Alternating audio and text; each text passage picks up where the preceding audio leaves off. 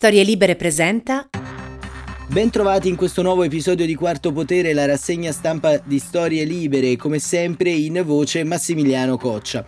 Quest'oggi vogliamo proporvi un approfondimento che riguarda la Bielorussia, l'ultima dittatura ad insistere nel continente europeo. Alexander Lukashenko, autocrate e capo del governo, tiene infatti in ostaggio da molti anni la popolazione bielorussia sotto una morsa fatta di eh, ricatti e repressione con la complicità del Cremlino e ovviamente di Vladimir Putin che anche nella recente crisi geopolitica con l'Ucraina sta utilizzando il paese guidato da Lukashenko come base di appoggio per una ipotetica invasione di terra contro eh, l'Ucraina. Per raccontarvi quello che sta avvenendo in Bielorussia abbiamo raggiunto e intervistato un ospite d'eccezione, Svitlana Zikanoskaya, leader dell'opposizione democratica bielorussia che vive da molti mesi in esilio in Lituania. La voce italiana di Svitlana Zikanoskaya è di Valeria Solarino. Buon ascolto. Hi Svitlana. Hello. Hello. Svetlana, le notizie che arrivano dalla Bielorussia eh, non sono incoraggianti. Eh, a che punto è la repressione di Lukashenko nei confronti eh, delle opposizioni e quali strategie state mettendo in campo? Uh, Forse non riusciamo a vedere le foto impressionanti delle proteste ora, ma credetemi, la gente non si è arresa. Dopo che Lukashenko ha perso le elezioni nel 2020, non è riuscito a ripristinare la fiducia o a voltare pagina, come dice. Quest'anno l'economia sta andando peggio e il regime non può comprare la fedeltà con il doppio degli stipendi come faceva prima.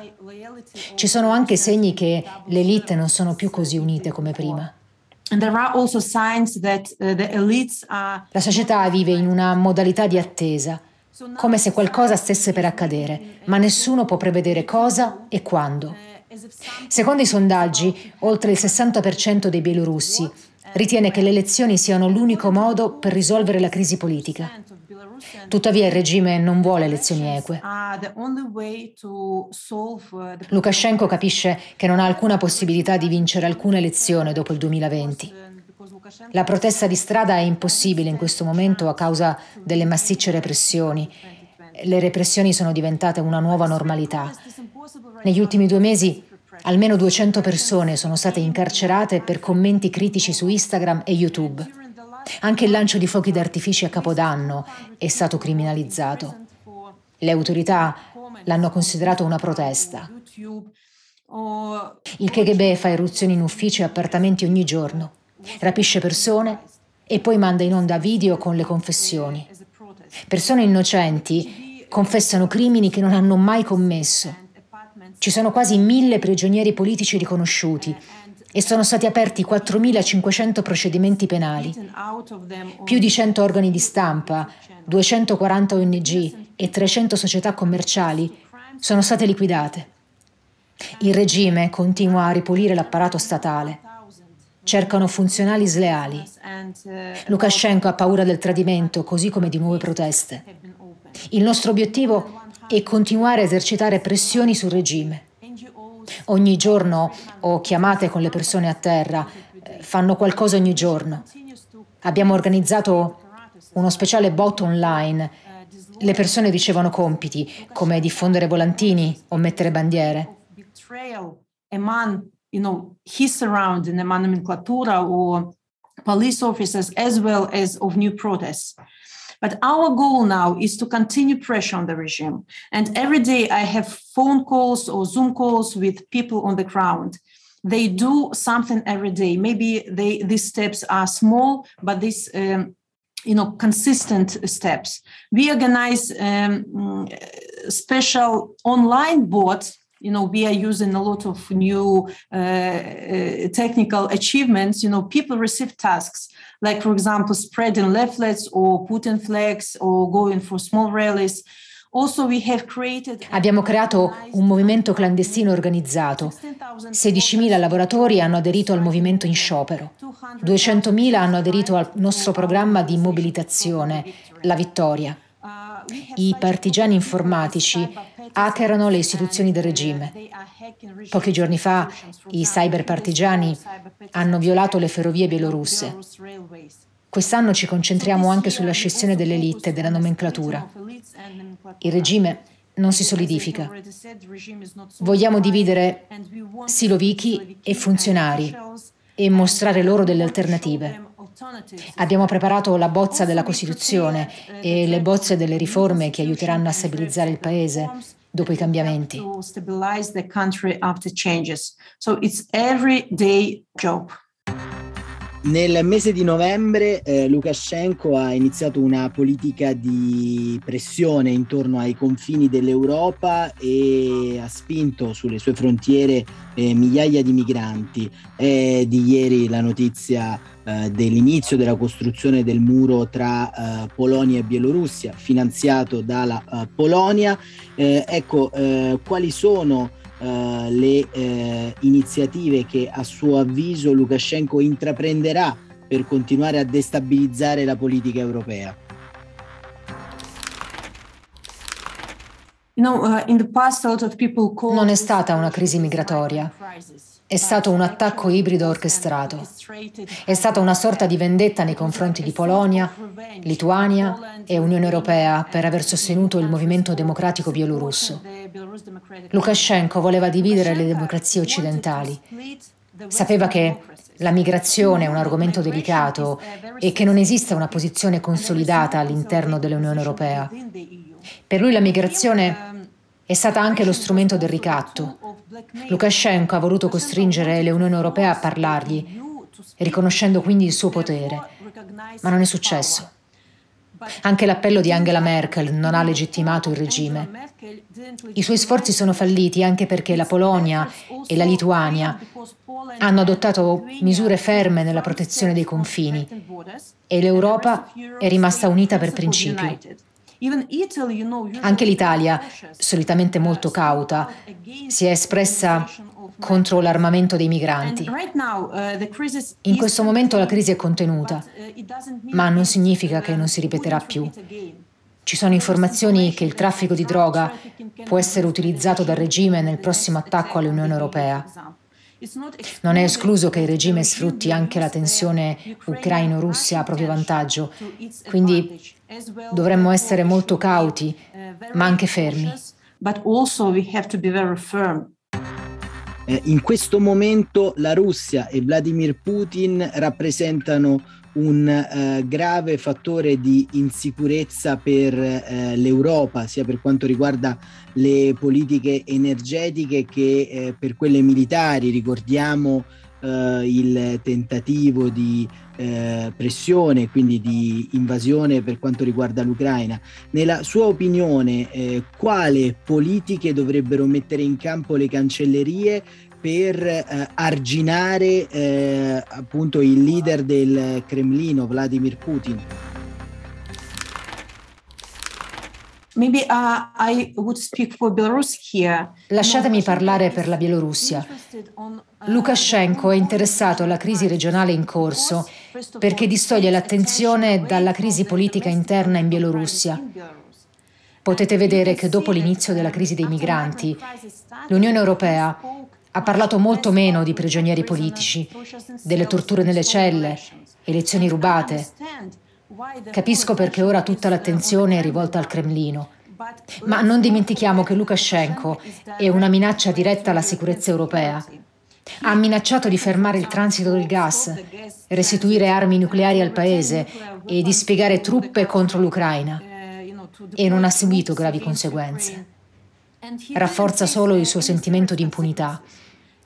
Pensa che l'Europa sia debole, quindi l'Unione Europea deve essere ferma e coerente. Sanzioni, isolamento politico del regime. Gli ambasciatori non dovrebbero presentare credenziali e non accettare gli ambasciatori del regime. Political isolation of the regime are crucial here. For example, ambassadors shouldn't present credentials to Lukashenko. They don't have to accept uh, regime's uh, ambassadors. It's very important questions for uh, regime, and we have to avoid uh. Negli ultimi giorni gli eserciti russo e bielorusso hanno svolto esercitazioni militari congiunte al confine dell'Ucraina. È possibile immaginare il supporto militare di Lukashenko in un ipotetico attacco appunto all'Ucraina? Uh,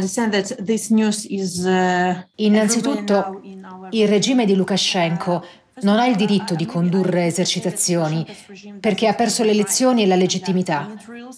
Conducendo queste esercitazioni, Lukashenko vuole dimostrare lealtà al Cremlino, ma anche distogliere l'attenzione dalla crisi politica interna. Il suo comportamento è irresponsabile.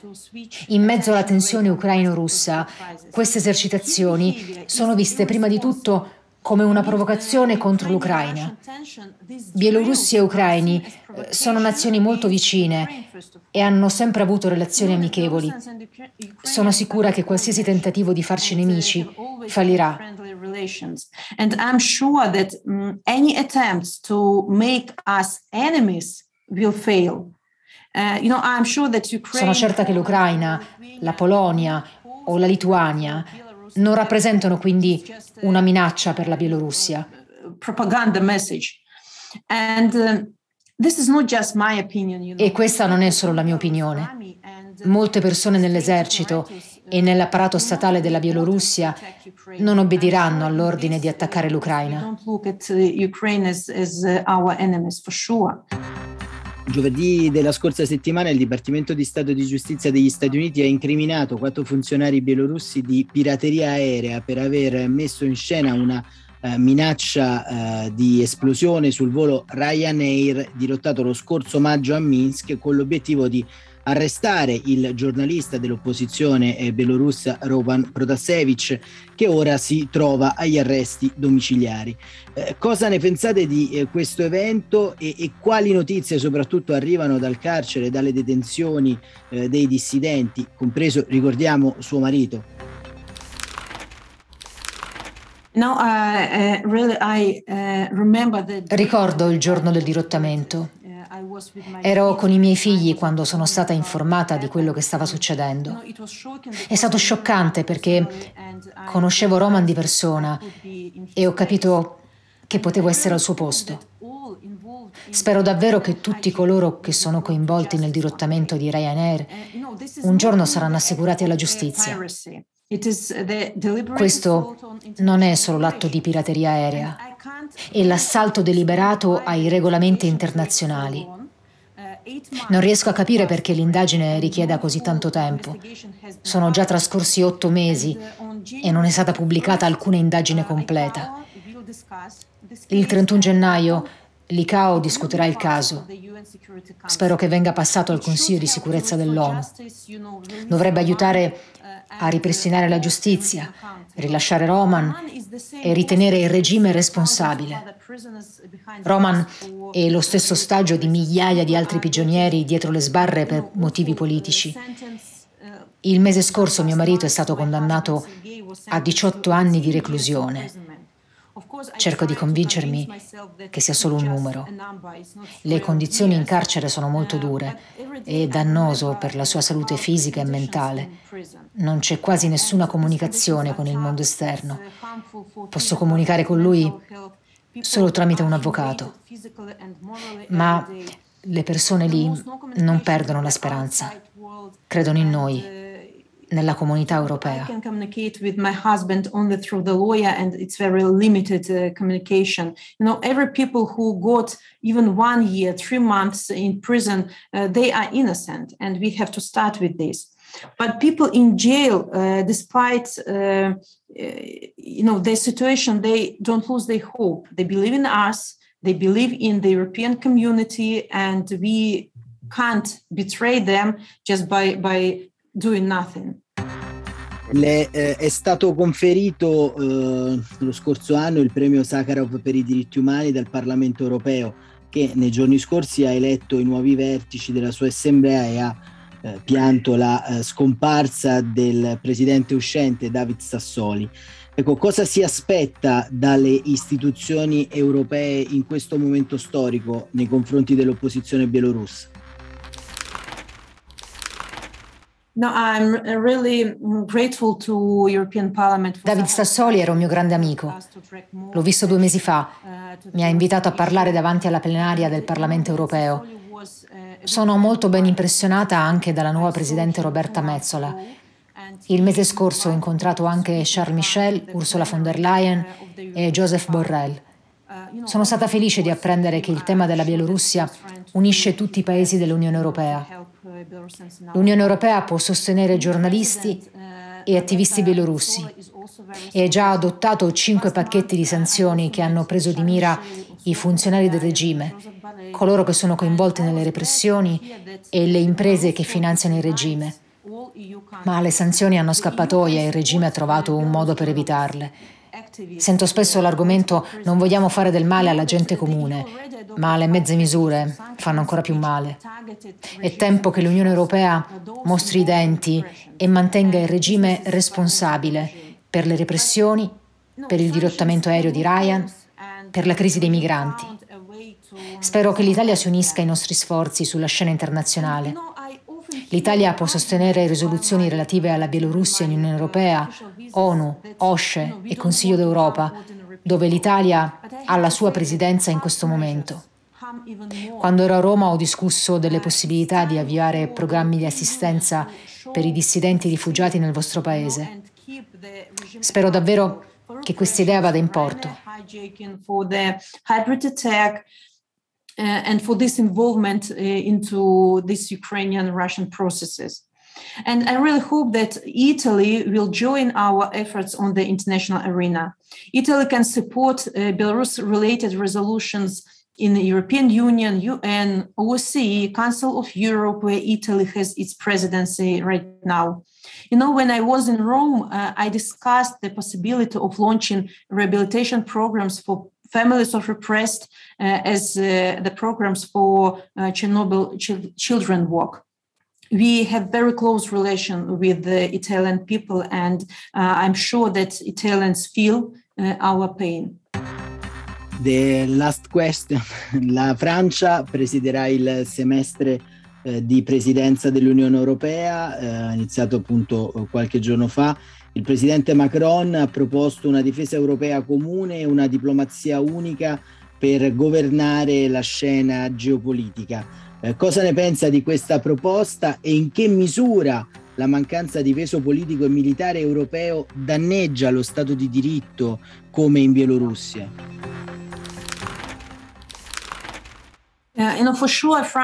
La Francia è una voce di primo piano nell'Unione Europea e speriamo che possa dare la priorità alla risoluzione della crisi in Bielorussia durante la presidenza dell'Unione Europea. Sono felice che il presidente Macron sia stato il primo leader mondiale che ho incontrato un anno e mezzo fa. È stato da lui che ho sentito che il mondo sostiene i bielorussi e ha dato ai bielorussi forza ed energia. Spero che lui, come altri leader, come il primo ministro Draghi, assumano un ruolo di guida nella risoluzione della crisi in Bielorussia. È fondamentale per il futuro dell'Europa. Senza risolvere la crisi in Bielorussia è impossibile risolvere la crisi nell'Europa orientale in quanto tale. Senza Bielorussia libera non c'è Europa libera. Per quanto riguarda la sua domanda sul peso politico, credo nell'Europa e nel suo potere. Non sono un politico esperto e credo veramente nel potere delle istituzioni internazionali e nella nostra comunità democratica. Forse ci credo più di molti altri politici. You know, perhaps I believe in them more than many other politicians do. Benissimo, grazie mille Svetlana, ci sentiamo presto, grazie davvero. Thank you, thank you so much, bye bye.